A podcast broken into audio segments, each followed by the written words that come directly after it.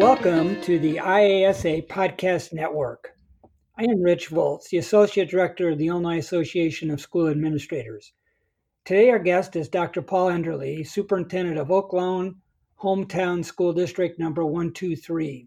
The topic of this podcast is increasing the engagement of culturally diverse families. Good morning, Dr. Enderle. Please tell our listeners about yourself and your school district. Good morning, Rich. I appreciate you having me this morning. It's uh, it's always exciting to talk shop with uh, with other educators around the state. Uh, my name is Paul Enderle. I have been the superintendent in Oak Lawn Hometown School District 123 uh, over the past six years. Um, I've had the pleasure of uh, working here in um, this community for the past 16 years. My first 10 years as uh, a principal at Oak Lawn Hometown Middle School. Um, I uh, am married to my wife, Amy. Uh, we reside right here in the Oak Lawn hometown uh, community. Uh, we have three boys uh, Peyton, Joe, and Nathan. Uh, it's been a, a, wonderful blessing for me to be able to have the unique opportunity to be born and raised in this community and to have a chance to also be a school leader uh, in the community. I know that's sometimes unique, but it's something that uh, I greatly uh, value, and I'm just honored to be able to to be here, uh, close to where I grew up, and to be immersed in in this uh, wonderful community of ours. So, how do you define culturally diverse families in your school district? Sure, I think um, uh, there's a there's many aspects that go into defining um, culture. Um, I think for, for this purpose, um, you know, our efforts are generally targeted to those families um, that have a, a, language other than English spoken in the home. Um, you know, many of these families have students who have been identified as uh, English learners, but I think it even steps beyond that um, in many ways. Um, but when when you think about, I guess, a definition, when I circle back to thinking about a definition of uh, cultural, culturally diverse families. I think um, you know instead of a, a, singular definition, I think it's it's more about mindset. I think it's about um, a mindset that uh, your school system um, embraces uh, around how we approach uh, cultural diversity. And I think you know, like many um, uh, initiatives you have in a school system, it really starts at the leadership level, um, you know, namely with our Board of Education.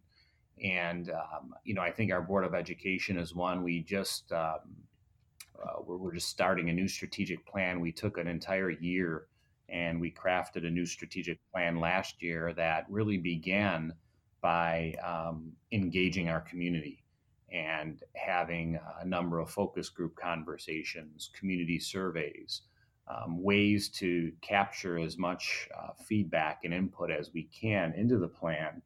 And one of the things that we heard from our community across um, across many areas is how much our community really values uh, the diversity within our community, and it's caused us to change our vision statement, which really drives us to embrace diversity um, within our community.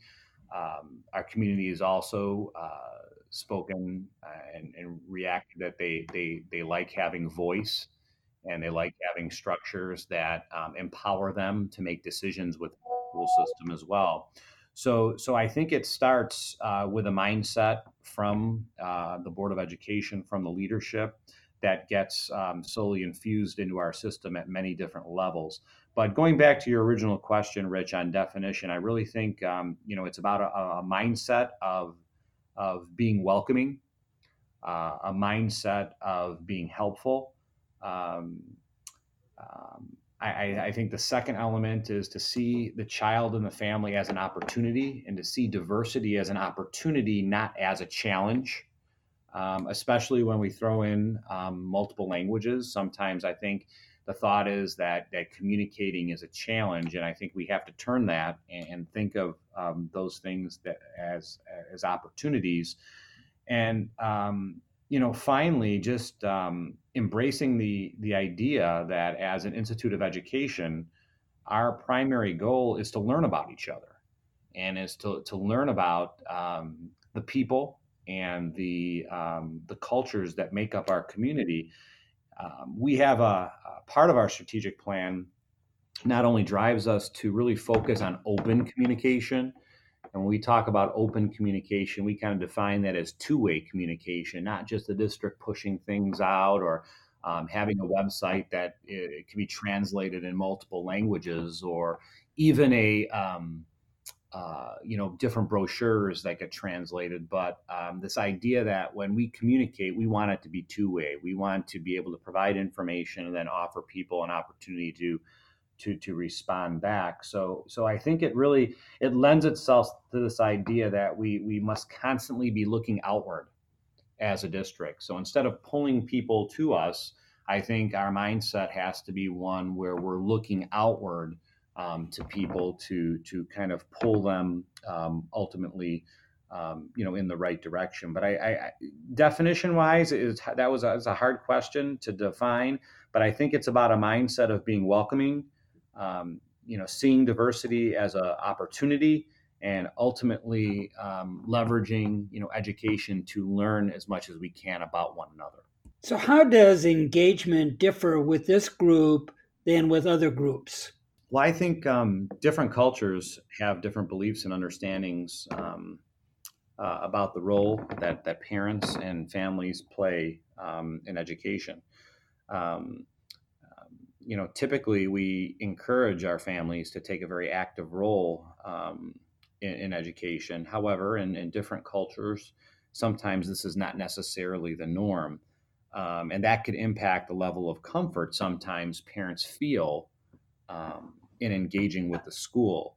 Um, you know, as well as you know, uh, anytime language impacts that communication uh, with teachers or with the school staff, it also could potentially you know raise uh, levels of discomfort for parents, which you know may ultimately you know discourage them uh, from engaging. So I think those are some of the um, the opportunities then we have to try to make sure that we reach out to you know as many of our families as possible to uh, gauge their comfort level and to make them uh, feel welcome within our system.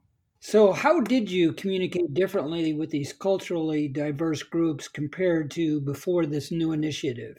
Yes, we, um, you know, we always try to make communications available in multiple languages as much as possible whether that be through our, our written translations, through um, you know uh, easy access to our websites, to phone interpretation.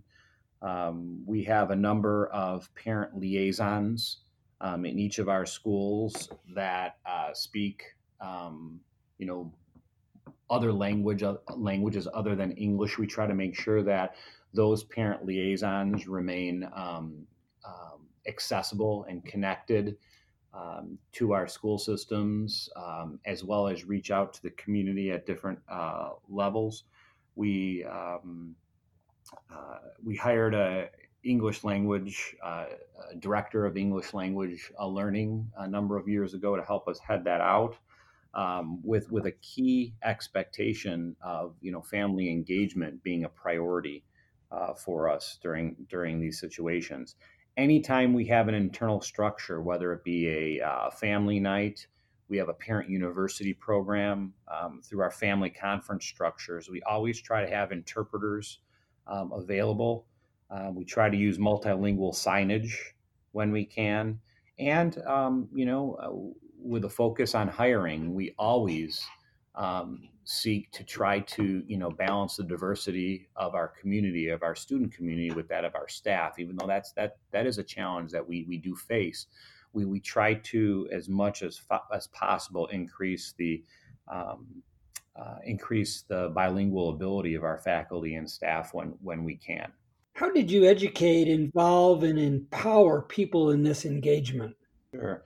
Um, well, we, we, we, we go out to them and we invite them in. We try to do a little bit of both. We did develop a bilingual advisory council a couple of years ago um, through the direction of some, some of our district leadership um, to, to get people around the table, um, to build relationships, to, to celebrate our diversity. Um, each of those meetings usually starts uh, with, with a meal together We feel like when we break bread together, uh, we become closer and we we we have different people who volunteer to bring in food and we really try to celebrate things. We try to make it very um, uh, positive for the children as well and we try to do things uh, with the children that you know engage them to come to the table and uh, engage our families to do the same. Um, our next step with that is we're trying to after doing that now for two years is to get this group that we have currently of about 30 or 40 families um, to get them to start self-governing themselves a little bit and we know that's another uh, challenge that we're going to you know face but um, you know our goal is to you know within a year or two have them uh, develop their own governance structure um, to discuss uh, you know ways to continue to get families and, and to bring them into um, into our school system um, so, so we have used some some structures such as that. We have a parent university program that we offer our families each year um, to, to bring families in, sometimes to go out and to, to engage them. We have a state of the district dinner process uh, every February where we invite the entire community to dinner and we just talk about current initiatives. We use it as an opportunity to empower people. We have talking circles and talking groups at those um, those events so that people could provide uh, the school system both input um, and, and, feedback um, relative to the different initiatives and things we're trying to do as a school system. Uh, we, have done a number of, of different things um, to help better empower and engage this this group of folks in our in our school system. Uh, our middle school holds an international fest every year for our students, where families are invited to come in and um, educate us all on um, their culture, um, their country's backgrounds. Uh, we've had those uh, that type of fest happen in a number of our schools as well. Um, a lot of our elementary schools have a unity day um, where we come together and again we, we celebrate our diversity in, in a positive way. Uh, and of course, we invite our parents to come in and be uh, full participants um, in that as well. So we have a lot of a lot of layers that we use. Um, but we really try to, um, in order to understand other people and their backgrounds and where they come from, we um, we try to uh, create a mindset where we want to learn more uh, about these cultures, and we try to create systems and structures within our district that allow families to come in and educate us to learn more about each other. So this next question kind of has two parts. Did your district have a data measurement for engagement prior to this initiative? And if you did, have you been able to document how much it has increased? Actually, you know, we, we didn't. Um, we, we didn't really have a data measure um, in the past. We're starting to look at that now, and we're obviously, we, we always track um, participation rates when it comes to any type of uh, a family engagement initiative that we we launch as a school system. You know, sometimes those rates could be misleading. Um, sometimes there could be certain elements that stop families from coming in, or even if we were to do an event outside of the district, stop families from coming to that. So we do track participation rates and we try to keep that. And i would say that now we've got about two years of data uh, that track you know how many people are coming to, to, the table. I don't we're not necessarily seeing significant increases um, you know in numbers but i think it's um, um, you know our next step is to really you know we've been doing a um, a staff engagement survey for the past two years that's really helped us better understand the engagement level and the satisfaction level of our our staff. I think we need to our next step with this, since you know we're still kind of novices at this, is to really look at a, a parent engagement um, survey or focus group process where we can you know continue to continuously correct, collect input and and feedback from our families um, to really see their satisfaction rates and to really gauge how how engaged and empowered they feel. So, how does this family engagement affect student growth and or achievement in your schools? I, you know, I think that they're they're synonymous. I think um, you know any high performing school system. Uh, if you reach out to any high performing school system, one of the key components uh, research would say is that they have engaged families. And um, we take that very seriously in District 123. We feel that um, you know engaged families are engaged students, and engaged students have engaged families. So we try to do that at, at various levels, um, you know, in our system. Um, we have seen um, you know upticks in our um, EL uh, exit rate since 2017 when we started focusing on that. Um, our access test um, exit rate increased from six and a half percent to ten and a half percent currently. Um, you know, based on you know some data uh, that we collect, um, um, we've seen that um, we've seen an uptick in our ESL families reading to children at night.